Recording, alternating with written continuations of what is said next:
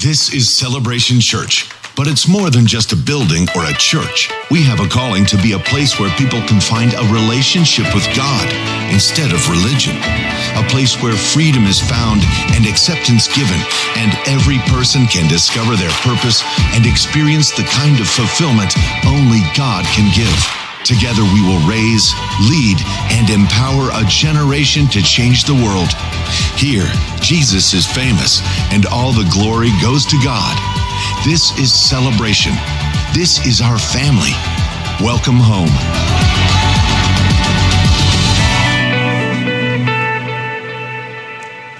Hello and welcome to our Wednesday night service, the Wednesday before Easter. During this Holy Week, we're wrapping up Lent, and on the Wednesday before Easter, we have a time of celebration and a time of baptizing people who've been coming to Christ over the last several months, and we're excited about that. We're having some 24 to 8 people baptized. That's pretty cool. So we're excited about that. Glad that our, yes,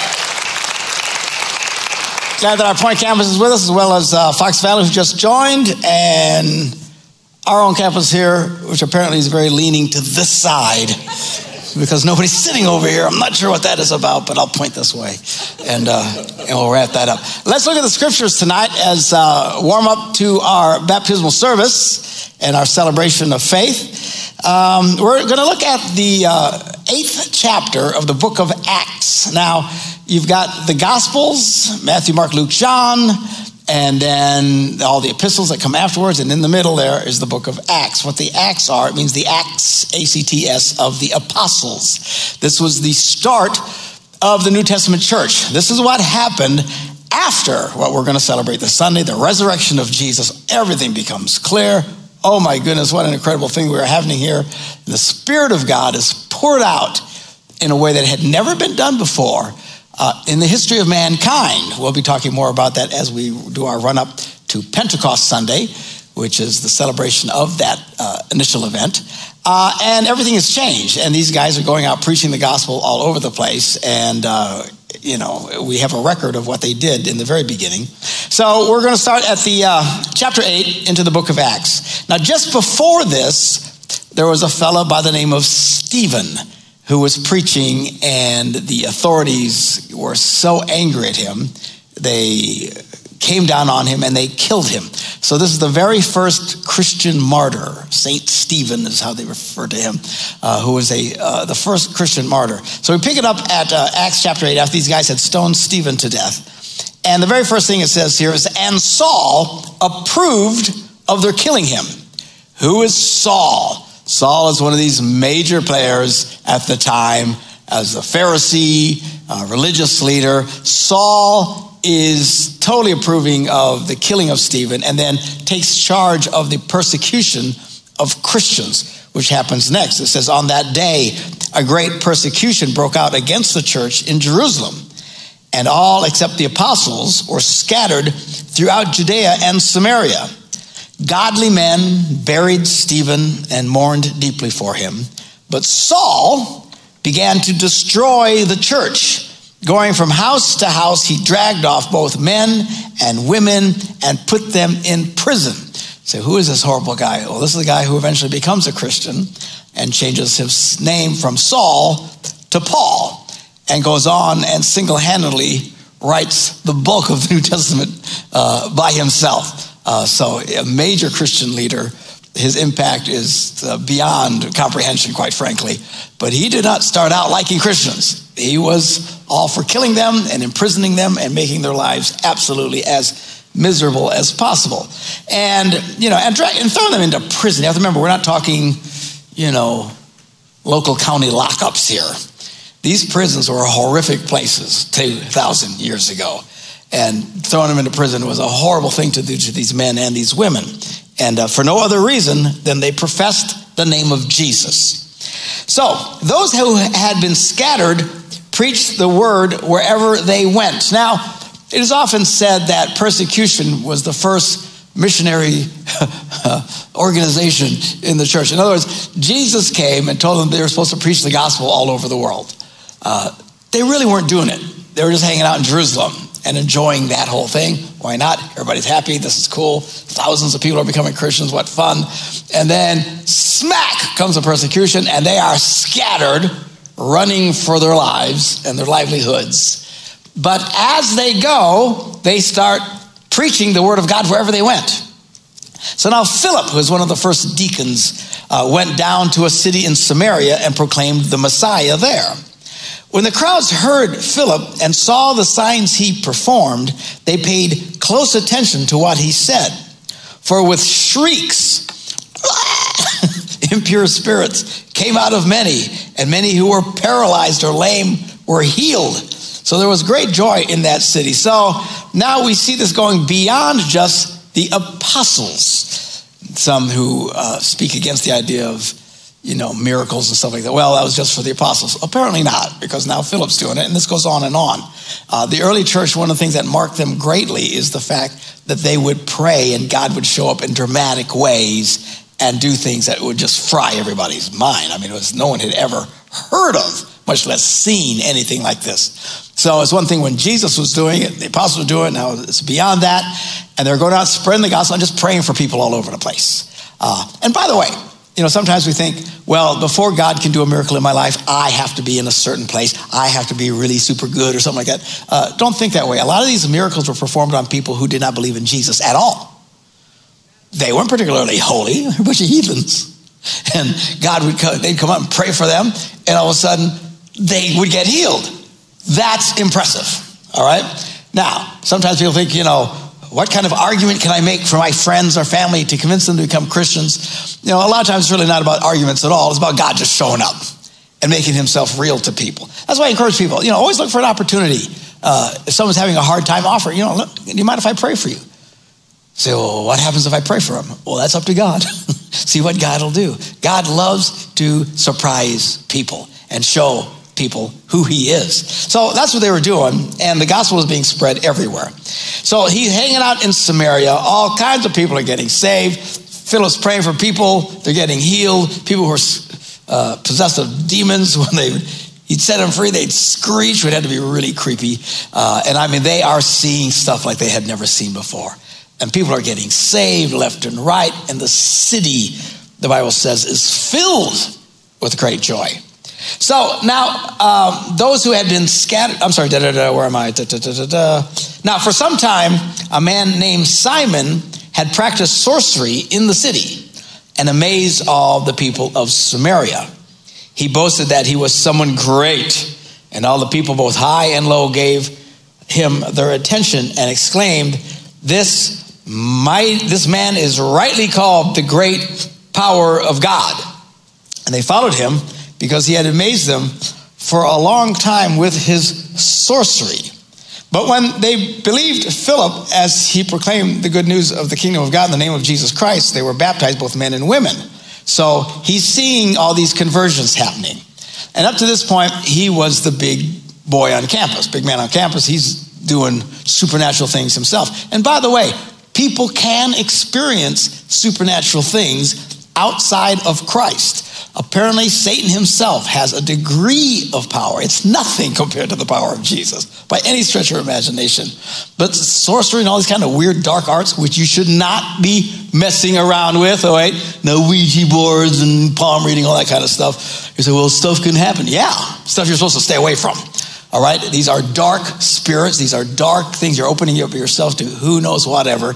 And you have to remember, the devil is very different than God. God will influence you, Satan will try to possess you and force you to do things you don't even want to do. You should stay away from these things. But you have to remember, even in the Old Testament, remember when Moses came and he started doing miracles? Initially, all the sorcerers duplicated the miracles. I mean, when uh, uh, Moses had a big staff that he walked around in, all the guys in those you know, staffs as they're going walking. Well, he throws down his staff and it turns into a giant snake. that would get my attention, right? Well, the sorcerers came along, threw down their staffs, and they turned into snakes as well. You say, how's that possible? I don't know. But they did. What was cool is Moses' snake ate the other snakes. he ate my snake. you know, uh, uh, talked about turning water into blood. The sorcerers did the same thing. Say, how is that possible? Look, I'm telling you, the power of Satan is very, very real and it's very, very destructive. It is a fraction of the power of God that he has. And greater is he that is in you than any demons that are out there. And by the way, every once in a while, I have people say to me, you know, Pastor, should I be worried about demons? This or, oh, I heard that, you know, you know, 2,000 years ago, someone on this spot was brutally murdered and his ghost is haunting everything. You know, what, should I be afraid? You don't have to be afraid of that stuff. The Bible says, greater that is in he that is in you than he that is in the world. When the devil runs into a true Christian who is filled with the Spirit of God, you know who's freaked out? The devil. Those demons don't like it and they scatter. Uh, we have great power when we're walking with Christ. But uh, there is some real stuff there. Don't get sucked into that stuff. So, anyway, Simon, this is his deal. He's a sorcerer. People are getting saved left and right, and they're professing Jesus. And then Simon himself came to faith. And you're talking about this God who would forgive sins and stuff like that. These people had never heard anything like this. And he goes, That's awesome. So he's believed and he gets baptized, which is what we're going to be doing tonight. Because throughout the New Testament, it was becoming a person by faith, believing in Christ, and then followed by baptism. It wasn't baptism first and then later deciding to become a Christian, which we'll talk more about it a little bit later when we get to that. But anyway, so that was it. You, you became a Christian and you became baptized. And uh, then he followed Philip everywhere because he's astonished by the great signs and miracles that he saw because Philip is doing stuff that big boy Simon could never do. So Simon, this guy trained in the dark arts, who had everybody woo under a spell, sees this just Christian guy come along, and he's doing stuff way bigger than Simon could ever pull off. So Simon's watching this going, man, this, this is amazing. He is astonished, the Bible says, by the great signs and miracles. So now, when the apostles in Jerusalem heard that Samaria had accepted the word of God, people were becoming Christians. Uh, this wasn't a real big stretch for them. In the beginning, all believers were Jewish. They did, they did not believe you could even be a Christian if you weren't Jewish first. This is the major thing that everybody argued about in the New Testament. You'll see it later in the book of Acts. And you're reading the epistles, they're arguing about circumcision. So, well, you know, what's all this? What they're talking about is becoming Jewish. They believe, many of them believe you have to become Jewish before you become a Christian. And they had major arguments about this. Uh, you know, Paul, if, if you ever read the, uh, the book of the epistle of Galatians, the whole thing is him, him arguing with these people that you don't have to do this, that you can be a Christian by faith. And they eventually put this to rest, thank God, because we don't have to deal with that stuff today. But it was a big deal back then. But the Samaritans were kind of Jewish. They were kind of like lousy Jews. It is what it is, you know. They had the real pure Jews, and then you had the half-breed Samaritans, you know, you know, like the crazy cousin that you know, and that kind of thing. You're related to him, you don't want anybody to know it, but he's related to you, that sort of thing. And so when the Samaritans started getting saved, well, they celebrated that because they're crazy cousins, right? I mean, you know, at least they're kind of Jewish, so that would work, and, and they're getting saved. So, um, uh, da, da, da, when the apostles in Jerusalem heard this was happening, then they sent Peter and John to Samaria. Go down there, check out these guys, see what's happening. Now, when they arrived, they prayed for the new believers there that they might receive the Holy Spirit because the Holy Spirit had not yet come on any of them. They had simply been baptized in the name of the Lord Jesus. Now, this is something that we were going to talk about as we run up to Pentecost about this experience of being filled, or as Jesus referred to, being baptized in the Holy Spirit. And many have debated this, especially major denominations that don't like the charismatic expression. You have all kinds of explanations on why that's not true. And uh, when you get saved, you receive the Spirit of God, and that's what it's talking about. And, yeah, I don't think so. Obviously, you must receive a measure of the Spirit when you get saved. But you'd have to be blind not to see, as we just read, there was two separate, distinct experiences that they had. Actually, three, if you think about it. First of all, they got saved, then they got baptized in water, and then someone would come and lay hands on them to receive the Holy Spirit. What does that mean? Well, we're going to be getting into that. And in the run up to this, and on a Pentecost Sunday, I don't, what's the date on it? Do you even know? I don't even know. How do you know that? May 24th. I'm an ignorant and unlearned man. But anyway, May 24th, so that's going to be uh, 23rd. You're wrong. You know what you're talking about. of course, everybody knew it was May 23rd. Uh, so we come up to that. Uh, Bishop Sean, uh, who was with us last year, just before the whole pandemic thing went crazy, uh, for our uh, Ash Wednesday service, is going to be coming and teaching that Sunday morning. And that Sunday night, we are going to have a Holy Spirit emphasis night where Bishop Sean is going to lay hands and pray for people who want to be to receive me baptized in the Holy Spirit. What does that mean? Like when you're baptized in water, you are covered in water.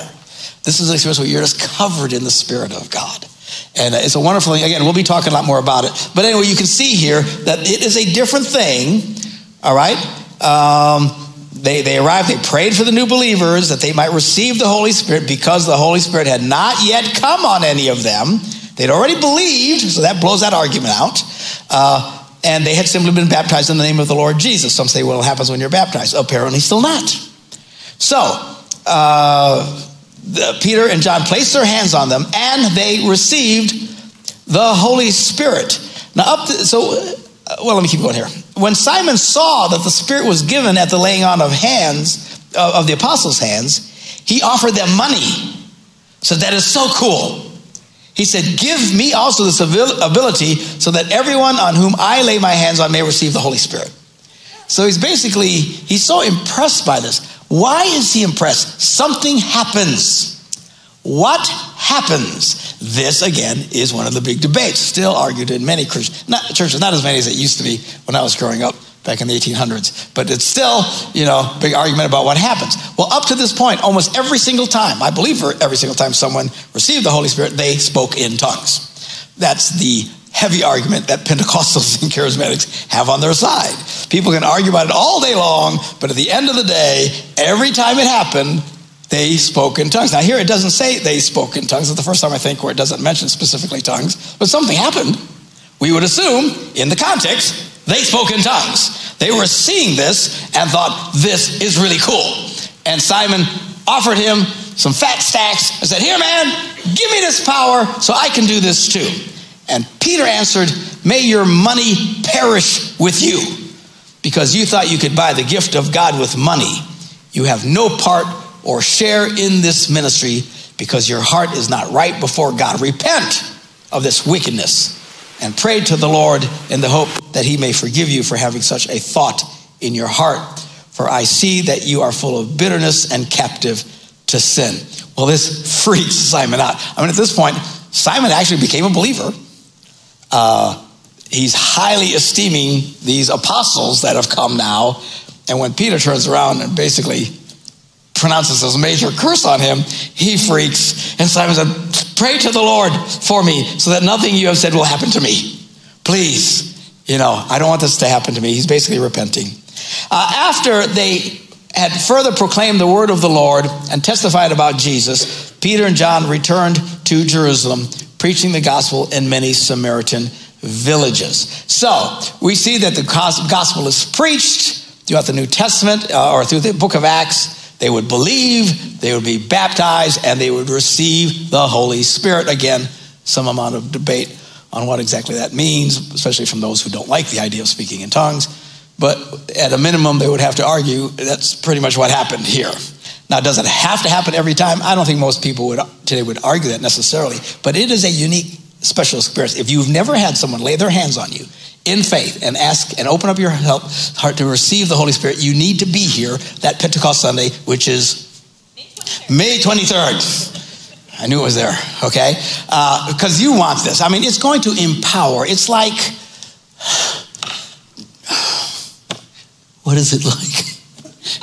It's, it's like driving a moped or a big fat Harley. Big fat Harleys are a lot cooler than mopeds. They'll both get you around, but the Harley's a lot more fun. And I guess they're a lot faster, and it's got a lot of power, mm, and it sounds cool. I mean, who doesn't love the Harley? all that racket they make. It just makes you feel like a man. Even if you're a girly man, you feel like a man when you're on a Harley. That's what the Holy Spirit does. You get all of a sudden your life turns from to,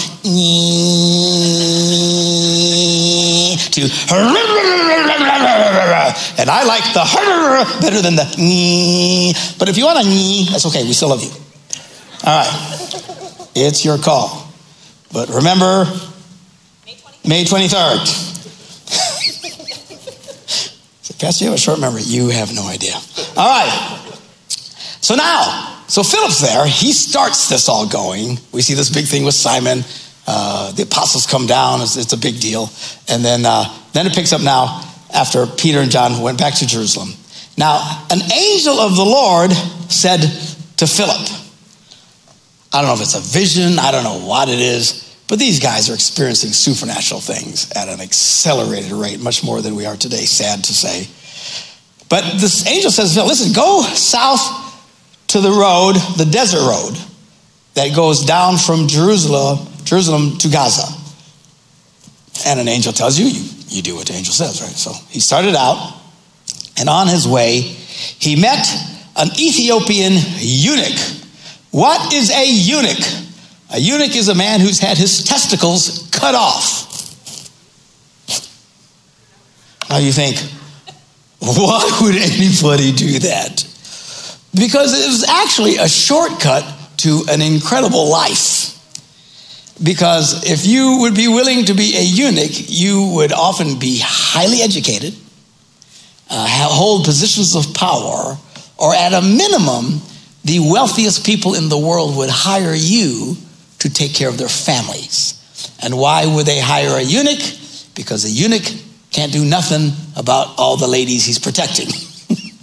There's no sexual energy at all. Once the boys are cut off, that's it. All right? It's like the cat has been neutered, it's all over with.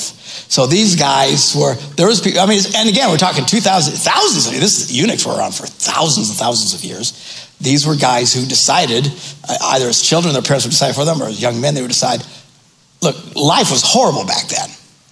People lived in abject poverty like you cannot believe. They scraped every day to make a living. And then guys would see, hey, if you would do this, you are always well fed, you are always well protected, you have money, you have everything, you just never get the girl. Even with that incentive, most men would not want to become eunuchs. We love, we love what we have, all right? So, but some guys would cough it up and they would get these jobs. In fact, look what it says here. It says uh, he meets this Ethiopian eunuch. Who's he? An important official in charge of all the treasury of Kandake, which means queen of the Ethiopians. He controls all the money. Again, highly educated, greatly empowered, probably ridiculously wealthy, because these guys would like these men who are not motivated to assault their wives or daughters or whatever else like that. So they got all these great positions. So this is this guy. He's uh, he's sitting in this chariot. Let's see. This man had gone down to Jerusalem to worship, and on his way home was sitting in his chariot. There's the chariot, and he's reading the book of Isaiah, the prophet, and he's reading it out loud. So he's sitting in this chariot he just came back from Jerusalem. It says he went to worship, and he's an Ethiopian. I mean, I don't quite get exactly all that's going on. Uh, you know, uh, Judaism, actually, even to this day, there are groups of black Africans in Africa who consider themselves Jewish. Uh, apparently, this group of people uh, had decided to become Jewish. Who knows when they did it, but this day, and even to this day, the, these groups are still there. And uh, it's not about color because they're obviously very, very black versus, you know, African black versus, you know, typical Jewish person, but they consider themselves Jews and they were accepted as Jews. Somewhere along the line, this happened. I'm sure someone really smart knows the answer to this. I just want to get through the sermon. All right, so you can look it up on your own if you want to find out what that's all about. So, anyway, he's part of this. He comes, he worships God, he's in Jerusalem, and he's reading out loud. Uh, I guess I just pulled over rest stop, I don't know. Don't have to get gas. Maybe I had to feed a horse. I don't know. So he's sitting there, he's reading. So the Spirit tells Philip, so he feels in the, the Spirit of God, he says, hey, go to that chariot and just stand near it. So first of an angel tells him to go down that way, doesn't tell him why. You would think the angel would say, hey, look, go on this road. You're going to meet this guy who's this big, powerful guy in Ethiopia, and you're going to hear him reading the Bible and then tell him what it means. But they don't tell him. Oftentimes, the Lord doesn't give you all the answers up front. How many have experienced that in your life? I mean, lots of, you know, it's, it's faith. It's just faith. We don't have the answers. He said, Go. So he went. Now the Spirit of God says, Hey, go stand over there. So he goes and stands over there. Uh, so Philip ran, ran up to the chariot, and he heard the man reading Isaiah the prophet. And Philip asked him, uh, Do you understand what you are reading? Philip asked. By the way, you see how Philip has one L? This is who I named my son Philip after, but I put two L's in his name. So to this day, he knows he is a typo. Right, so just confessing my sin here. I don't know why I did that, but I. Oh, Phil, I spell? P H I L L I P. So that's on his birth certificate. I'm a moron. Okay, so he runs up to the chariot and uh, he says, uh, um, Do you understand what you're reading? And the eunuch says, Well, how can I? Unless someone explains it to me. So he invited Philip to come up and sit with him. I would say it's a pretty good sized chariot. I mean, I thought chariots were like little things, but apparently got seats and everybody's up there chilling out. And he comes up and sits with him. And this is the passage of scripture the eunuch was reading. He was led like a sheep to the slaughter, as a lamb before its shearer is silent, so he did not open his mouth. In his humiliation, he was deprived of justice. Who can speak of his descendants, for his life is taken from the earth? So uh, Philip is reading this portion of Isaiah that's, and there's lots of prophecies, uh, messianic prophecies in Isaiah, where in bits and pieces he would start prophesying about Jesus who was to come. And at this point in the messianic prophecy, he's talking about this guy who uh, is going to, uh, his life is going to be cut short. He was going to be led to the sheep like a slaughter, like a, like a lamb before its shearer is silent which, by the way, you know they don't make any noise. Anybody know that? You know, you can cut a lamb's throat and something, and it just, that's very quietly. I'd be screaming bloody murder. But uh, lambs are very quiet. And, uh, and it's a prophecy of Jesus, because Jesus was like that, right? They take him to the cross, and he says nothing. Very quiet. He doesn't lash out. He's not screaming, yelling, fighting back. And uh, the eunuch asked Philip, Tell me, please, who is the prophet talking about? Is he talking about himself or someone else? Well, then Philip began with that very passage of scripture and told him the good news about Jesus. Now, there's great analogies here. Sometimes you, you want to find things that people, uh, where they're already at, and take where they're at to bring them to the gospel. Uh, and throughout the New Testament, especially the book of Acts, you'll see all kinds of different ways that these guys would approach telling people about Jesus. Uh, pagans who knew nothing about stuff, uh, very devout Jews who knew everything in the Old Testament, or this guy, he's somewhere in between, but he's reading this. Well, let me tell you what he's talking about. So then, at that point, Philip uh, takes that passage and told him the good news about Jesus. So they fire up the chariot, and they traveled along the road, and they came to some water. And the eunuch said, Look, here's water. What can stand in the way of my being baptized? So already by this point, he had gotten the concept of baptism. So Philip had taken enough time to explain who Jesus was, what it meant to be a believer, what it meant to be saved, and that one of the first things you do after you've made a decision, I'm going to follow Christ, is to be baptized, which is what we're going to be doing tonight. All right? So he says, Can I be baptized? So he gave orders to stop the chariot, and then both Philip and the eunuch went down into the water, and Philip baptized him. the coolest part here is when they came up out of the water, the Spirit of the Lord suddenly took Philip away. And the eunuch didn't see him again. Boy, that would freak you out, right? I doubt that'll happen tonight. But uh, somebody baptizes you and he disappears, that would be impressive. So, uh, but uh, him. He just went on his way rejoicing. Woo!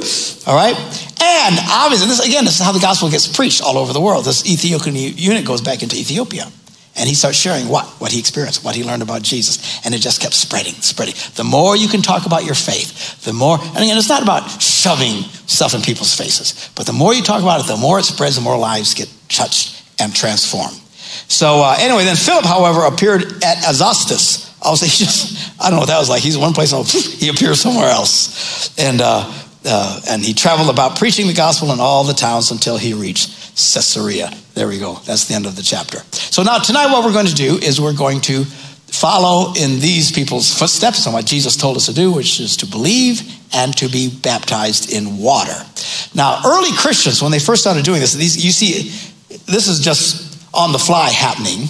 This guy didn't know all that much about Jesus other than what, however long Philip was talking to him. Might have been, I had to be a few hours, I would think, at least. But not really a lot of depth. So a lot of people are coming to Jesus. Uh, the sorcerer, right? He, he, ah, this is cool. Yeah. And, and he, he believes in Jesus. He gets baptized. I don't know if they really understand what they're doing. So this is happening on a huge scale in the early days of the early church. Uh, and then about 100, 200 years in, they decide, you know, we probably should really make sure these people know what they're doing and what they're buying into. And they created the very thing we recite to this day, the Apostles' Creed. The Apostles' Creed was developed for baptismal candidates. They had to memorize this creed, and they would say this creed before they were baptized. They wanted to get the basics of the faith into their hearts and minds. And of course, then it took on, and churches have been reciting this, Christians have been reciting this, this creed for uh, the last 2,000 years. So, in that tradition, I'm going to invite all the people who are going to be get baptized to come up front. You guys in Stevens Point, do the same, come up to the front, and Fox Valley, come up to the front. And we're going to recite together with you the Apostles' Creed. Now, on Sunday morning, we always put we believe in God the Father. For tonight, we're going to go back to the original because it was an individual thing where it'll be changing we to I. All right? So this is a proclamation of your faith. You are reciting what it is that we believe. This is what we're doing. This is what this is all about. You guys can slide a little bit more. all right, cool. Uh, and then I'm going to pray with you, and then uh, I'll release the campuses, and, and uh, we can go into our baptismal service. So, Let's together pop the words up on the screen and let's say this together as our profession of faith. Uh, actually, all y'all can stand up as we do this. All right? Out of respect for what's happening. Here we go. I believe in God, the Father Almighty, the creator of heaven and earth.